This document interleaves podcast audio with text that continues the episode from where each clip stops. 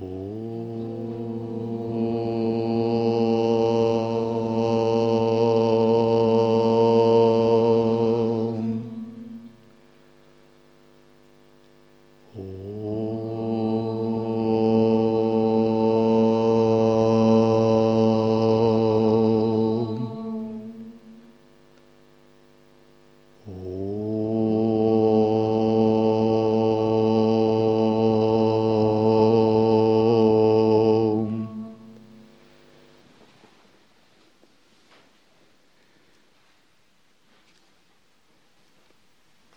встаем на духовный путь, чтобы превратиться из людей в садху.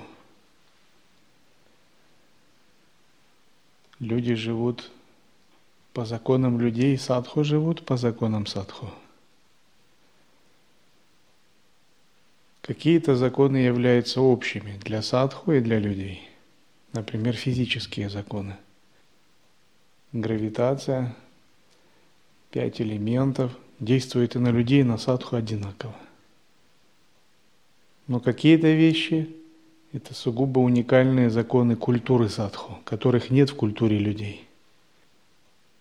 И вы сейчас находитесь как бы в переходном периоде, от перехода от людей к садху. И от того, как вы усвоите духовные законы, насколько сможете их соблюдать, насколько отделите свою душу от старого обывательского менталитета зависит, какими вы станете садху и какая будет ваша будущая судьба. Садху учитывает в своей жизни многие вещи, которые не учитывают люди. И наоборот, многие вещи, которые интересны людям, садху игнорирует. Это разные культуры, потому что люди, к сожалению, живут только ценностями одной жизни – и эту жизнь они используют для получения наслаждений. Мирские люди. Садху думает о следующей жизни.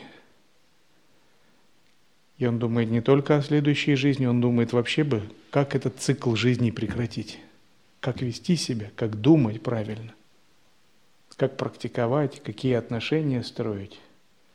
Как медитировать, какие мантры читать чтобы родиться в высших небесных локах. А еще лучше, чтобы прекратить любые рождения и самому стать Творцом небесных лок. Садху стремится непрерывно накапливать заслуги, очищать себя тапосом и увеличивать свою мудрость.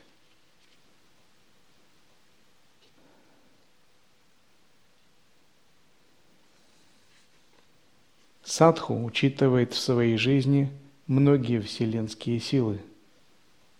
Такими вселенскими силами являются божества планетарных влияний, которые рассматриваются в джотиш-ведической астрологии. И сегодня мы рассмотрим одно такое божество – это Сатурн. Лет семь, может, назад я читал лекцию о Сатурне по материалам Роберта Свободы – Обычно такие лекции рассматриваются как подношение Шани, божеству Сатурна, божеству ограничений и тапоса. Почему я не рассматриваю Брихаспати, Юпитер, гуру богов, Венеру, Шукру или другие божества? Потому что Сатурн – это одно из важных для нас божеств, связанных с тапосом, с преодолением ограничений, с выполнением законов – каком-то смысле это покровитель тех, кто делает тапос.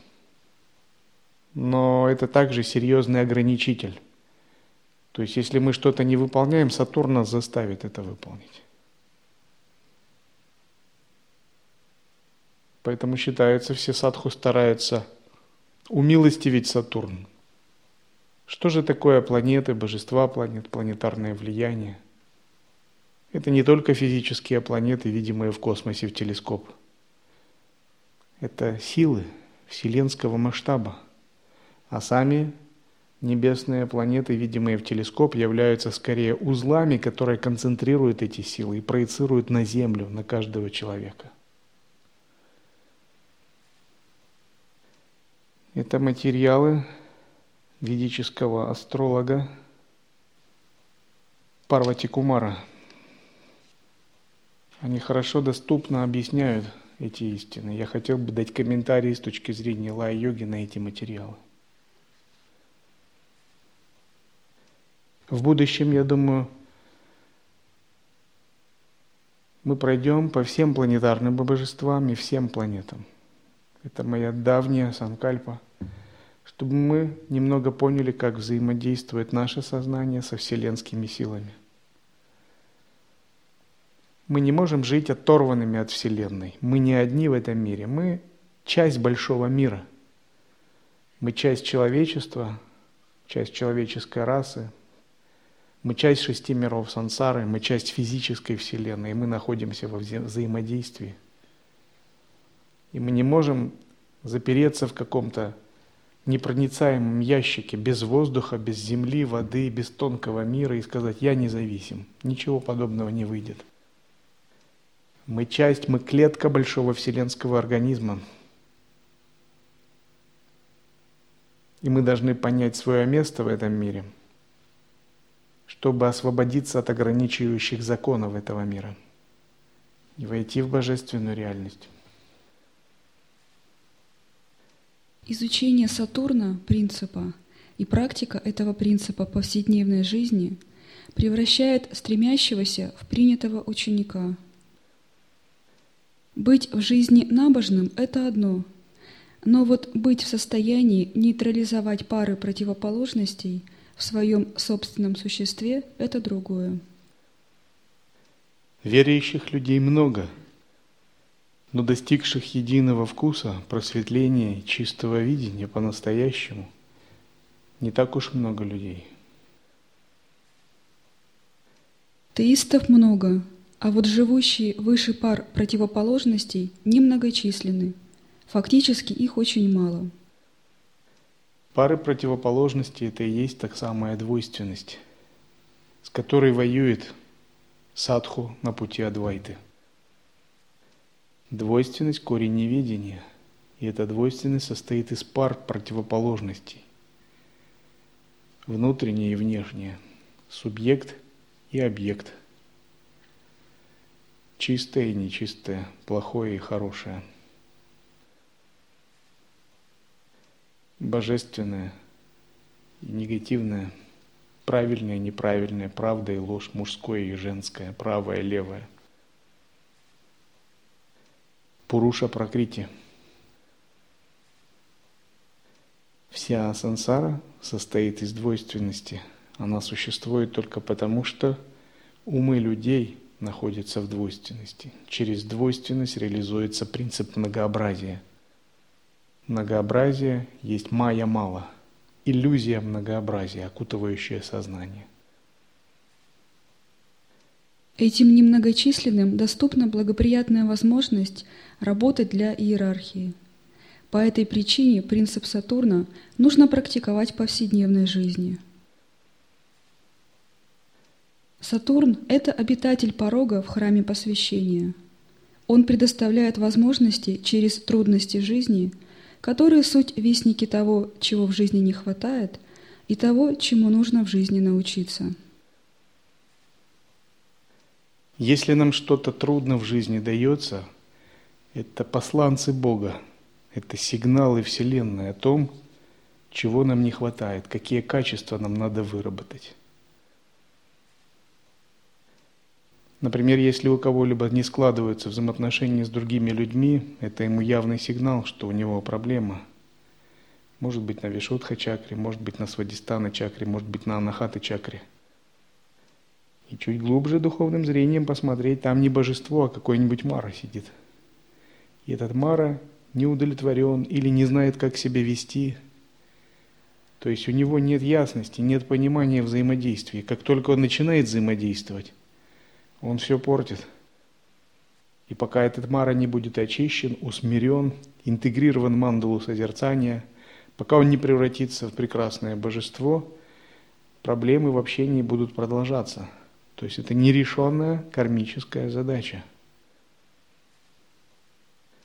Другие трудности тоже указывают на то, каких качеств нам не хватает. И мы должны задуматься всерьез, чтобы преодолеть эти трудности, поработать над чертами своих качеств характера. Разумеется, используя те методы учения, которые у нас есть. Потому что сами черты характера, их надо рассматривать как проявление нашей кармы. Это некие самскары, которые есть в глубине нашего тонкого тела. Хороший ученик – тот, кто на трудностях учится. Плохое здоровье – трудность, несущая послание о том, что нужно избавиться от некоторых привычек и другие приобрести.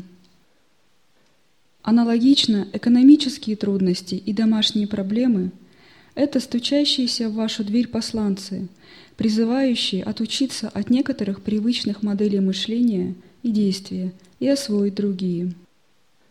Бывают у человека экономические трудности в жизни, если он мирянин. У него никогда нет денег, он не может организовать свою жизнь. Это значит, в доме его поселилась Алакшми.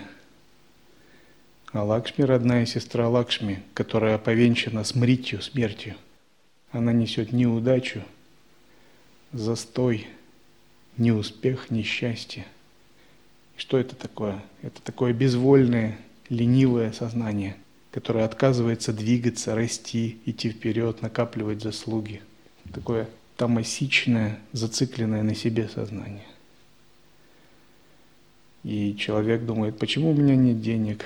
И у него может быть такое сознание маленькой бедняжки – дайте мне, я несчастен. Оказывается, где-то, может быть, в раннем детстве или в прошлой жизни просто выбрана неправильная модель поведения. Модель поведения, связанная с анавамалой, чувством ограниченности, может быть, комплекса, ущербности. Я маленький, я неспособный. Может быть, родители ему внушили это. А может, собственные какие-то кармы. И он действительно поверил, что он неспособный что он маленький, что он глупый, что он несчастный. Но это просто модель поведения. Э, это не есть самосущее, не есть что-то настоящее. Это просто ход мыслей. Но этот ход мыслей набрал вес, он приобрел ход, и он теперь погружает человека в такой тоннель реальности. И он сигналит Вселенной, я маленький, я несчастный. Лакшми тогда зовет супругу, подругу, а Лакшми говорит, это не по моей части, это тебе. Я с такими не общаюсь.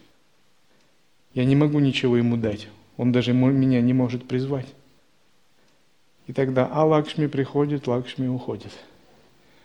Но такой человек может изменить модель своего поведения. И часто целые страны, целые народы подпадают под такие модели поведения – Последние 10 лет я все время слышу, что на Украине не хватает денег. То есть все украинцы всегда говорят, что мы бедные, мы бедные. И они действительно бедные.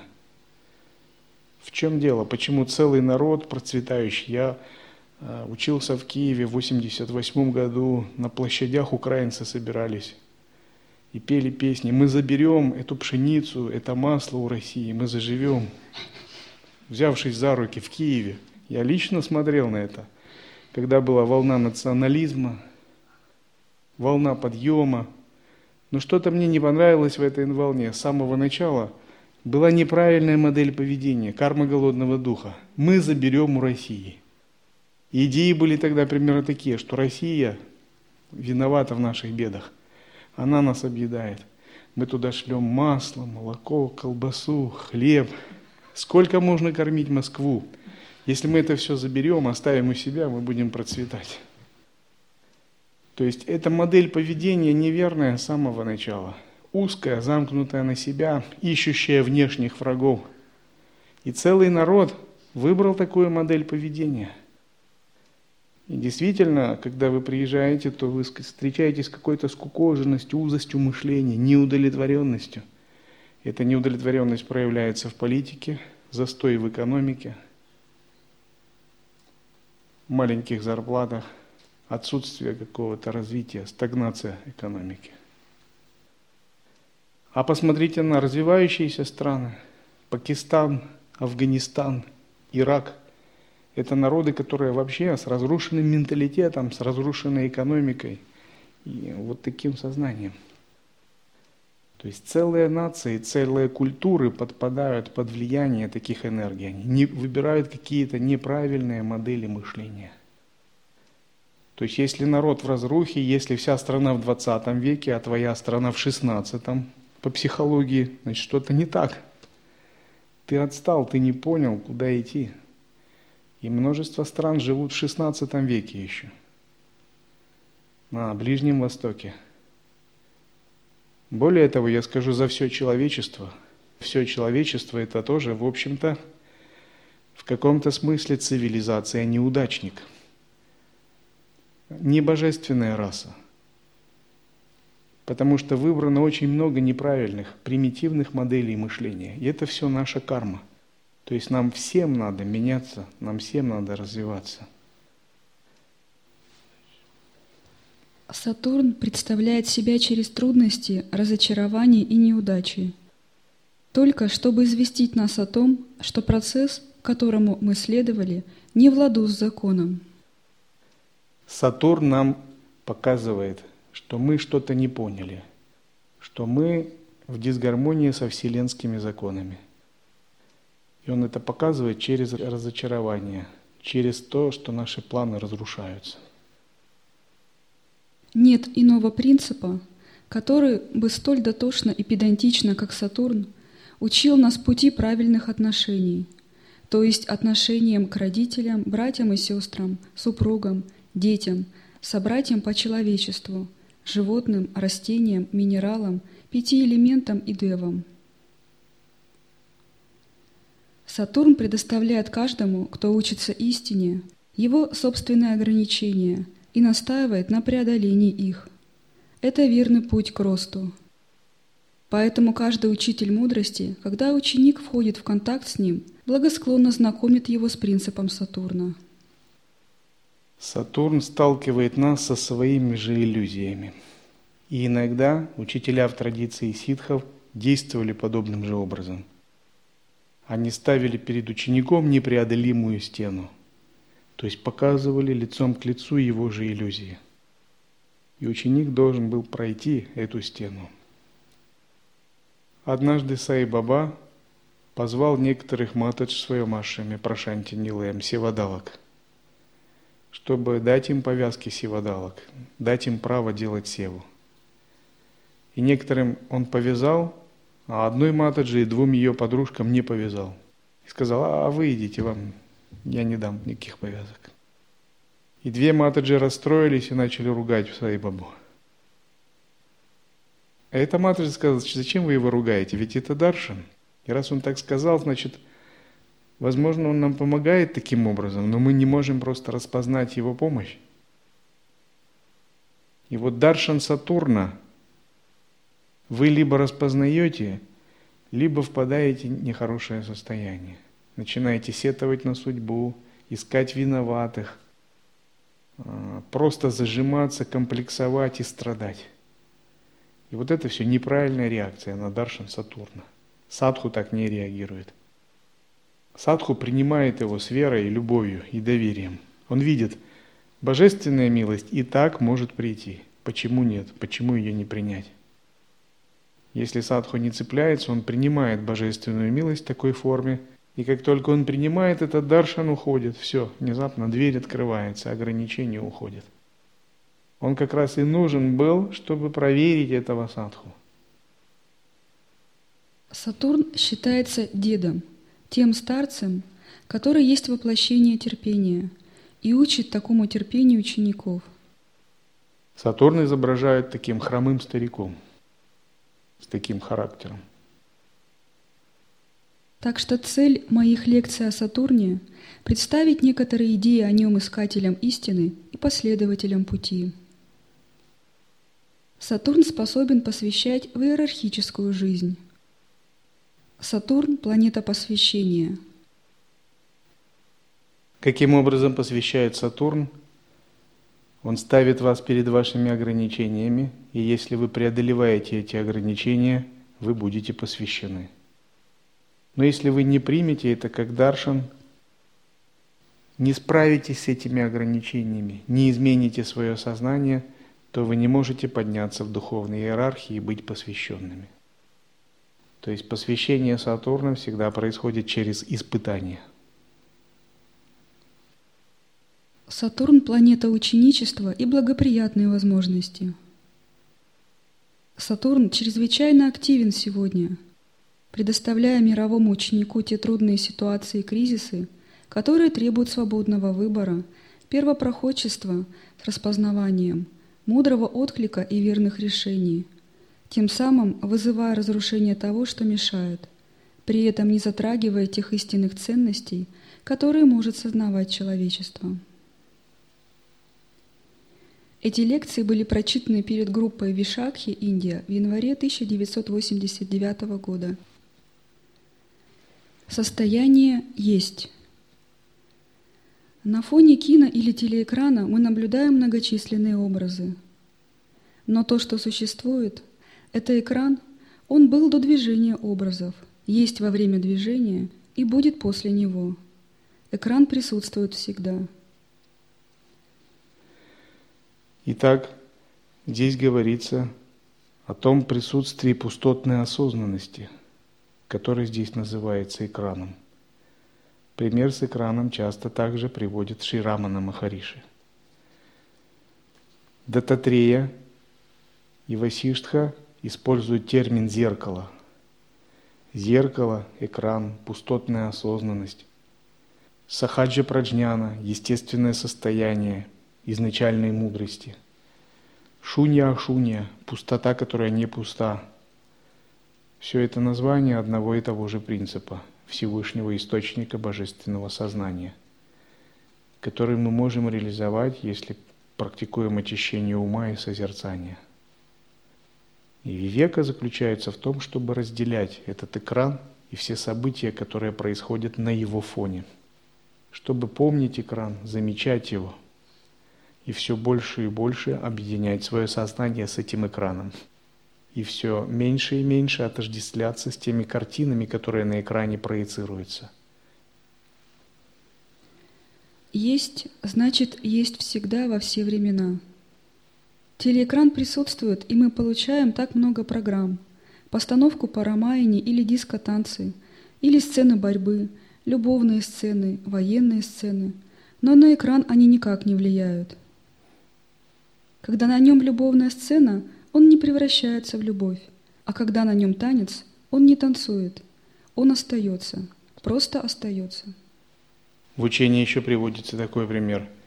Если в зеркале отражается Будда – Зеркало от этого не меняется. Если затем приходит собака и смотрится в зеркале, то зеркало остается тем же. После собаки приходит свинья, зеркало все равно остается тем же. То есть как Будда, так и собака и свинья для экрана, впрочем, одинаково. То есть это нечто неизменное, не меняющееся, не подверженное парам противоположностей. Для нас Будда – это всегда Будда – а свинья или собака – это всегда свинья или собака. Мы, нам не придет в голову делать пуджу свинье. Но для зеркала нет таких противоположностей. Оно пребывает в самом изначальном пространстве недвойственности. Это то, что мы называем фоновым сознанием или сознанием основы. Это единственное, что есть. И когда на экране программа, экран уходит на второй план. Мы видим программу, а не экран. Это экран позволяет видеть так много программ, но сам он остается тем, что он есть.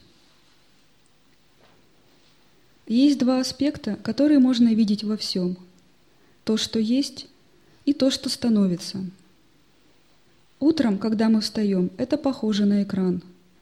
Как мы проснулись, включается наша программа – когда программа включена, мы движемся и действуем до вечера. Затем, когда устаем, мы говорим «спокойной ночи» и выключаем телевизор нашего «я». Вот как мы включаемся и выключаемся. Когда мы выключаемся, то уже не знаем, что мы выключены. А когда включаемся, то не знаем, что все это происходит на основе, на фоне экрана, именуемого «Я есмь». Этот экран, именуемый «Я есть», в абсолютном смысле есть Шива, Бхагаван Дататрия, изначальное божественное сознание. А наше самобытие, самоощущение «я есть» – это часть этого огромного вселенского Бхагавана. А наша деятельность, наше тело, наши манифестации, проявления, речь, прана – это все шакти, энергия. Она играет – проявляется, танцует. Иногда ее танец нас завораживает, так что мы забываем это изначальное «я есть» и обращаем внимание только на манифестацию, на проявление этой шакти. Экран – это «я», а программа на экране – ум, ментальный план, планировщик всего мироздания, которого на космическом уровне мы называем Индрой – Итак, ум – это манас. Ума есть своя сила, манас шакти. И эта сила представлена внутренним божеством, Индрой. Индра – это вселенский управляющий, вселенский царь, владыка этого мира, и он управляет этим миром за счет очень развитых способностей ума, магических сил, творческих сил – и наш внутренний индра проявляется, когда мы думаем, оцениваем, планируем, вынашиваем планы, стратегии или тактики. И вот эта наша ментальная сила, она может нам как служить, помогать, если она является функцией, но она может ставить и препятствия, если мы пытаемся идти за ум. То есть, грубо говоря, мы внутреннего индру пытаемся сбросить с трона.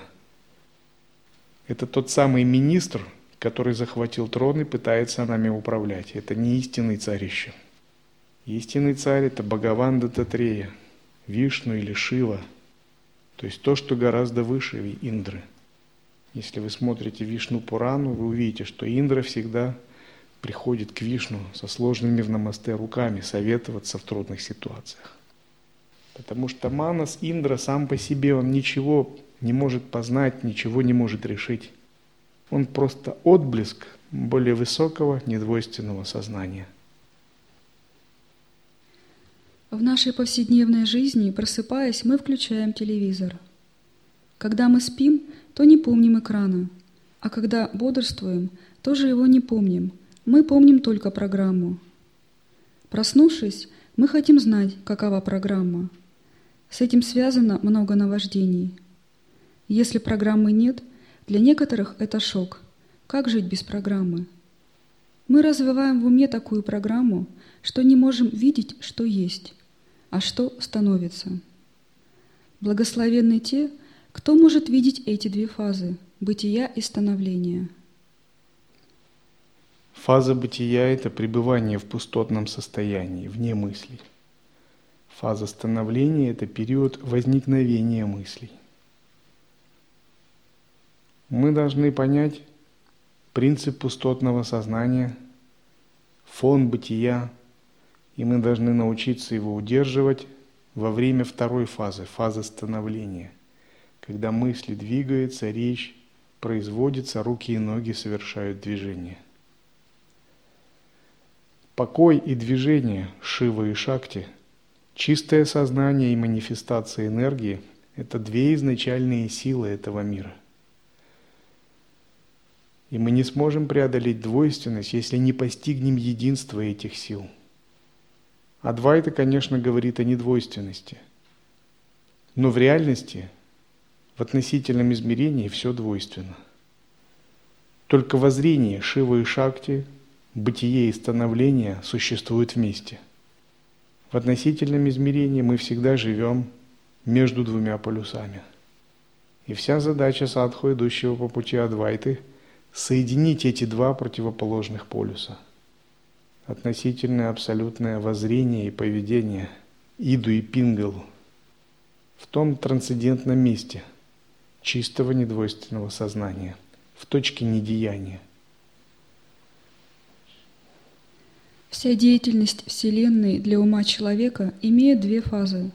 Одна – это как оно есть, и другая – как оно становится – Утром мы становимся немцами, индийцами и тому подобное, но ночью мы не немцы и не индийцы.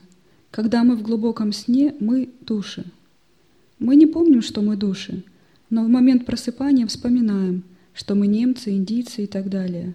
Это первая утренняя программа.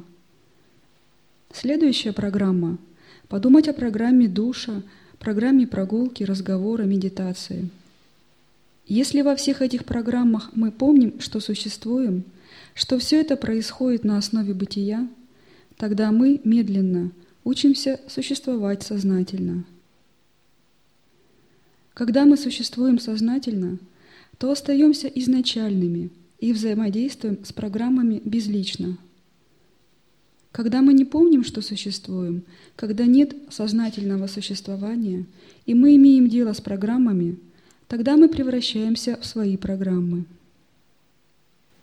Так действовать безлично означает действовать из состояния внутренней пустоты. Безличность – это и есть качество сахаджи, естественного присутствия. В сахаджи нет вашей личности. Сахаджи – это Бог, это пустота, это недвойственность. Это пространство, в котором нет качества, из которого можно породить любые свойства. И пока вы находитесь в этом пространстве пустоты, вы свободны от своей личности, от своей кармы. Но как только ваша личность вклинивается, захочет проявляться, вы теряете это пространство. И наша задача – действовать на духовном уровне, действовать безлично, соединяясь с бесчисленными вещами этого мира, откликаясь на бесчисленные энергии этой Вселенной. Это и есть действие в недеянии, осознанное действие в божественном присутствии.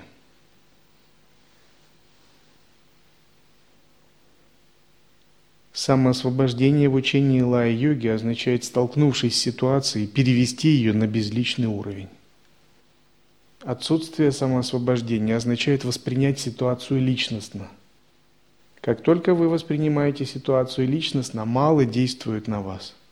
То есть ваши ограничения набрасываются на вас. Анава мало действует на вас, майя мало действует на вас, и карма мало действует.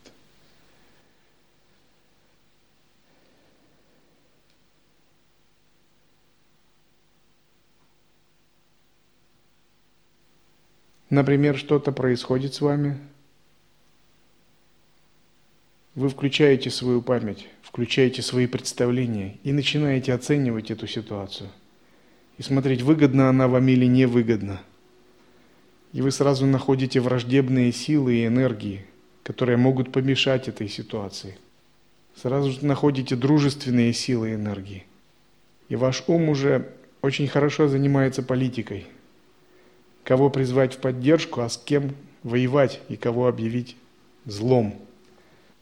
И вот незаметно сами для себя вы сильно разделили Вселенную.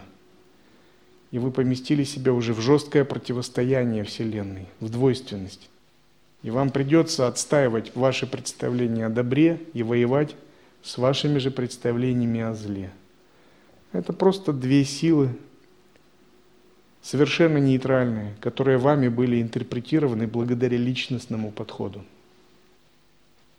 Но садху действует иначе. Он просто убирает себя. Он говорит, у меня ни друзей, ни врагов, я не буду цепляться за доброе, я не буду бояться злого, я буду признавать абсолютное добро в Боге, в Брахмане, в Абсолюте. Когда я сталкиваюсь с какими-то сложными ситуациями – я никогда не страдаю или не паникую. У меня есть примерно такой подход. Брахма всю эту кашу заварил, вот пусть он ее и расхлебывает. Кто я такой, чтобы отвечать за все это? Не я сотворил все это его вселенная. Надо ему доверять. Значит, это его план. Надо его принять с чистым сердцем. Мало ли, что мне не нравится. Главное, чтобы Брахме нравилось. Раз это происходит, значит это план Брахма. Я отдаю все это, выбираю себя. А вторая санкальпа, я всегда думаю так, как бы то ни было, а Брахман всегда побеждает. Победа всегда за Брахманом, а я на стороне Брахмана, значит и за мной победа. Неважно, как она проявляется. Брахман всегда в выигрыше. Абсолют не может не победить. Бог всегда побеждает. А раз Бог побеждает, то я ему служу, значит и я побеждаю. А как там это произошло в относительном, это уже детали. Может, сейчас ему надо победить, чтобы я проиграл. Отлично, я готов проиграть ради победы Бога. Ничего страшного. И это, это как жертвовать пешку ради того, чтобы победить в шахматной игре. Нормально. И это возможно, если вы убираете личностный подход. Но если ваша личность очень цепляется сама за себя, за анава мау, вы никогда не позволите Богу победить даже ценой собственного проигрыша. У вас будет установка, нет, я буду, я хочу победить, пусть Бог проиграет потому что я важнее, чем Бог. И вот такая установка, она изначально личностная, она изначально проигрышная. Есть ящерица, именуемая хамелеоном, цвет которой зависит от дерева, на котором она сидит. Она принимает этот цвет. Так и с нами. Мы становимся тем, что вокруг. Мы поглощены окружающим и не остаемся тем, чем являемся изначально – вот почему мы говорим, мы заблудились. Когда мы помним основу, то возвращаемся к состоянию бытия. Когда мы не помним ее, то попадаем в превращенное состояние становления. Становление происходит каждую минуту. Если мы остаемся в бытии и видим, как происходит становление, то способны видеть великолепие этого и получать удовольствие – но если мы не остаемся в первом состоянии, теряем его и попадаем во второе, то мы заблудились. Действуя, мы не можем быть себе свидетелями. Мы можем наблюдать себя, когда действуем, только если помним, что существуем как основа, и действуем через аппараты, именуемые телом и умом. Здесь используется термин «основа», идентичный термину нашего учения – как вы знаете, в учении есть основа, путь и плод. И основа – это сахаджи праджняна, изначальная божественная пробужденная мудрость. Путь, когда мы постигаем эту мудрость через созерцание. А плод, когда эта мудрость дарует нам свои благословения, свои силы, результат, иллюзорное тело – достижение седьмой пхуми, достижение 16 кала, освобождение, просветление. Но плод и путь, они все протекают благодаря погруженности в основу. Основа, можно сказать, это вера, это пребывание в Боге, пребывание в изначальном. Погруженность в Него, любовь, преданность Него, доверие, открытость, самоотдача основе – Основа – это Бог, который лежит в основе всего сущего. И вот если мы находимся в состоянии погруженности в основу, то все наши действия постепенно центрируются, они приходят к единству. Как только мы забываем погруженность в основу, мы теряем внутреннюю целостность. Все наши действия разделяют нас, фрагментируют нас. Наша жизнь теряет целостность мы пребываем в большой двойственности. И садху стремится жить так, чтобы не отвлекаться от основы, никогда не покидать ее, осуществлять самбандху, союз, все глубже, глубже и глубже. И он живет аккуратно, ходит осторожно, думает аккуратно, чтобы соблюдать равновесие. То есть действуя, не терять основы. Вот в чем состоит вся иллюзия Сатурна – изначальное. Первое ограничение в том, что мы забываем изначальное, настоящее, и становимся лишь подмененной истиной. То есть Сатурн какую роль здесь играет? Он забирает у нас память об изначальной основе. Вот есть такое выражение Ширамана Махариши «злая забывчивость Атмана». То есть Сатурн заставляет нас отвлечься – И вот тот момент, когда мы отвлеклись, когда наступила а, злая забывчивость атмана, мы начинаем совершать ошибки. Пока мы пребываем в основе, мы действуем безупречно, безошибочно. Когда Сатурн забрал у нас эту память, мы отождествлены с становлением, начинается цепь ошибок, начинается влияние кармы. И это называется асмита, запомните это. И тогда мы как бы подмененные, мы не истинные. Это кольцо Сатурна, говоря эзотерически. Мы видим подмену и не видим оригинал, изначальное. Так мы становимся подменой себе настоящих. Чтобы исправить это, мы должны вернуть настоящее на место подмены. Знать Циану как швейцарскую итальянку – это понимать подменную ее часть. Это не она настоящая. Настоящая она – это душа. То, что она родилась в южной части Швейцарии, это лишь второстепенное. Когда мы помним настоящее, то в большей настроенности, но когда мы помним подменное, то упускаем настоящее – Например, мы видим какого-то человека, и этот человек обходит нас по качествам. И мы оцениваем его личностно. Вот это действует Сатурн, и происходит подмена. Мы не видим божественную душу, мы не видим абсолют, но мы видим тело и качество. И в соответствии с этим зарождаем или нечистое видение, или оценки, или зависть. Все, произошла подмена – Невозможно в состоянии подмены иметь чистое видение. Таково влияние Сатурна здесь. Что же нам делать? Мы должны обхитрить эту хитрость, то есть подменять всех и каждого настоящим «я есмь». Чтобы мы не увидели, мы должны водружать на место подменного настоящее. Тогда будем видеть хорошо.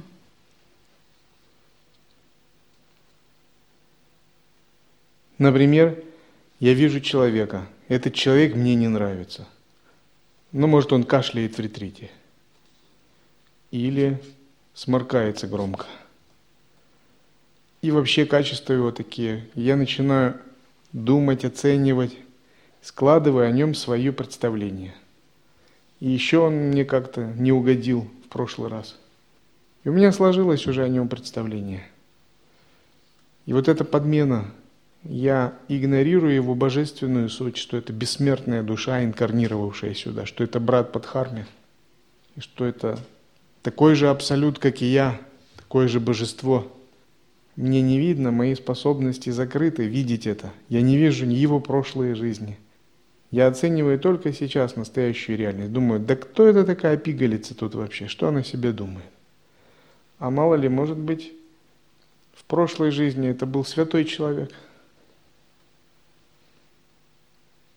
Подмена означает, мы накладываем просто свое восприятие и теряем чистое видение. Когда мы сможем видеть таким образом, то также увидим, что не чувствуем себя ни старыми, ни молодыми, ни больными. Закон принятия. Неправильно говорить «я болен». «Я» никогда не бывает больным, но мы говорим «я болен, мне плохо». Это неверное понимание – больной тело. Если мы скажем, что не мы больны, а тело болеет, то интуитивно и инстинктивно отделим себя от болезни. Если я помню, что я диабетик, тогда я разбит диабетом. Но если я помню, что это тело приобрело диабет по причине неких установившихся у меня поведенческих шаблонов, то ментально я вне болезни и могу работать, не будучи подвержен ей. Я могу также предпринять усилия по изменению программы приема пищи, упражнений и избавиться от ее эффектов.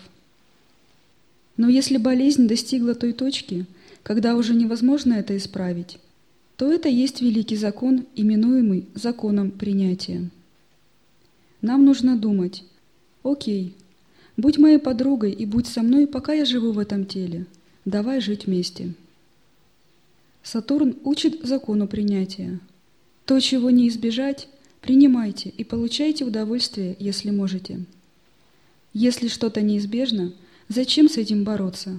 Примите это. Умение принимать – это часть качеств садху. И на высших стадиях оно становится интеграцией, самосвобождением, пребыванием в присутствии и объединением.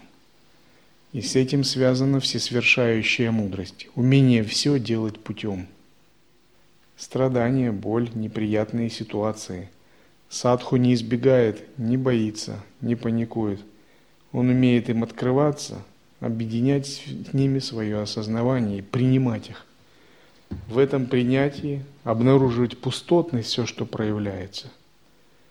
И таким образом сохранять свое недвойственное состояние, созерцание и единство с Богом. Но это возможно только в том случае, если мы можем выйти за рамки ума, если мы действуем из неума. Если же мы действуем из ума, включаем нашего внутреннего индру, наши предпочтения, цепляние, оценки, наш прошлый опыт, самскары васаны, принятие невозможно. Мы просто активно отвергаем. И иногда, если у нас хватает шакти, мы боремся в состоянии активного отвержения. Если шакти не хватает, мы просто зажимаемся, ограничиваем себя, теряем всю распахнутость, очень сильно сужаем себя – все это не есть качество садху. Допустим, у вас седые волосы, что для черноволосых людей указывает на старость. Мы красим волосы в черный цвет, чтобы создать впечатление, что мы еще молоды, но мы не можем превратить седые волосы в черные. Точно так же мы не скроем свой возраст, когда на лице морщины. Чтобы сохранять лицо молодым, предпринимают огромные усилия – но как бы мы ни старались, закон природы таков, что демонстрирует только пожилой возраст. Так что во всех таких случаях лучше всего принять это, сказав, что ж, тело старится, прекрасно быть молодым, столь же прекрасно быть и старым.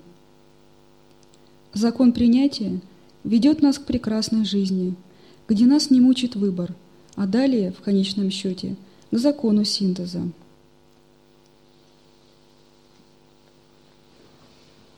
Когда вы научитесь все принимать, вы примете свою судьбу, примете свой статус, свое положение, свой пол, свою жизнь, свои качества. Вы примете этот мир, эту планету, свой духовный путь, свое учение, свою сангу, путь чистого видения, своего соседа, брата Падхармы. Вы все примете, и ваш ум успокоится он наконец-то после долгих мытарств станет на свое место. Он наконец-то обретет целостность. Вы наконец-то почувствуете себя в центре, на горе миру, изначально дома. До такого состояния приятия вы будете все время находиться в неудовлетворенности, в поиске, в конфликтах. У вас будет все время ощущение примерно так, хорошо там, где нас нет – вы будете пытаться искать эту удовлетворенность еще где-то. Может быть, снаружи санги, может быть, в астральных опытах, в концепциях, в тайных наслаждениях, фантазиях ума, в чем угодно. Вы будете еще на что-то надеяться, но вы не сможете пойти внутрь, проникнуть в самую сущность, потому что вы не будете здесь, вы не будете сейчас – вы будете все время действовать по принципу «хорошо там, где нас нет». Но в момент приятия все это исчезает. Вы наконец-то понимаете, что вы там находитесь, где вы сейчас, и это самое прекрасное из всего возможного. И ваш поиск из внешнего становится внутренним углублением, погруженностью в Бога. И все ваше старое состояние кажется вам глупым, заблуждающимся и смешным, потому что это было похоже на то, как если бы человек с фонариком бродил вокруг входа в гору. Вернее, без фонарика. И он никак не мог найти вход в гору. Но только когда он зажег фонарь, он увидел, что этот вход не так уж и далеко был. Он просто зашел. Он начал думать, как же я долго бродил, как же я не мог видеть этот вход.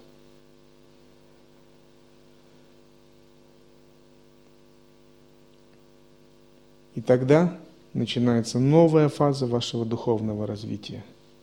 Это фаза погруженности в изначальный источник.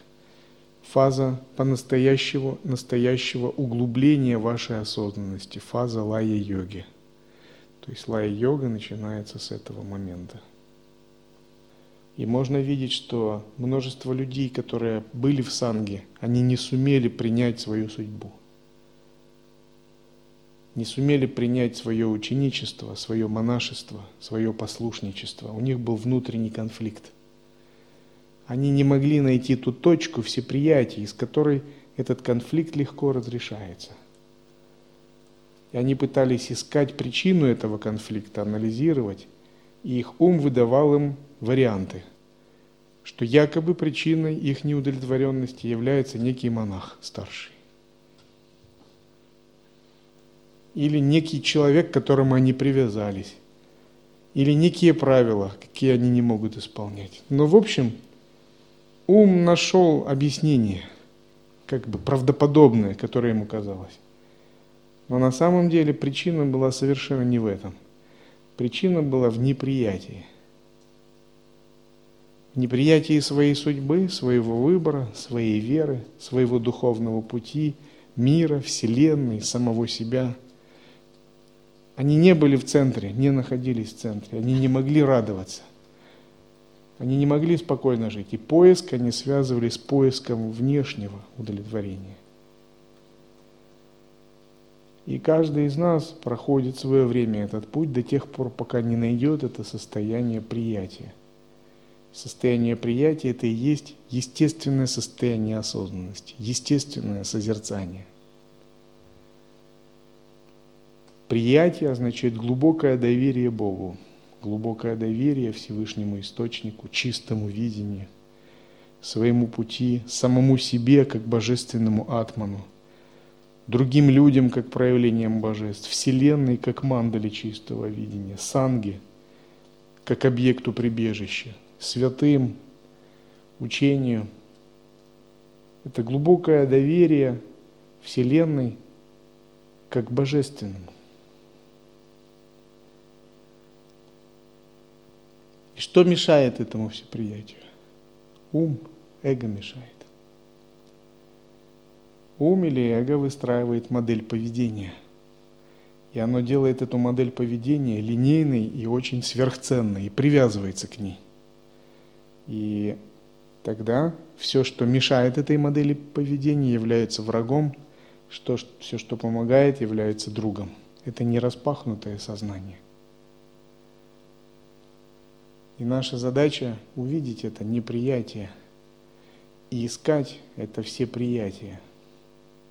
Осознанное всеприятие в состоянии распахнутого ума, веры, преданности Богу доверию и любви ко всем живым существам.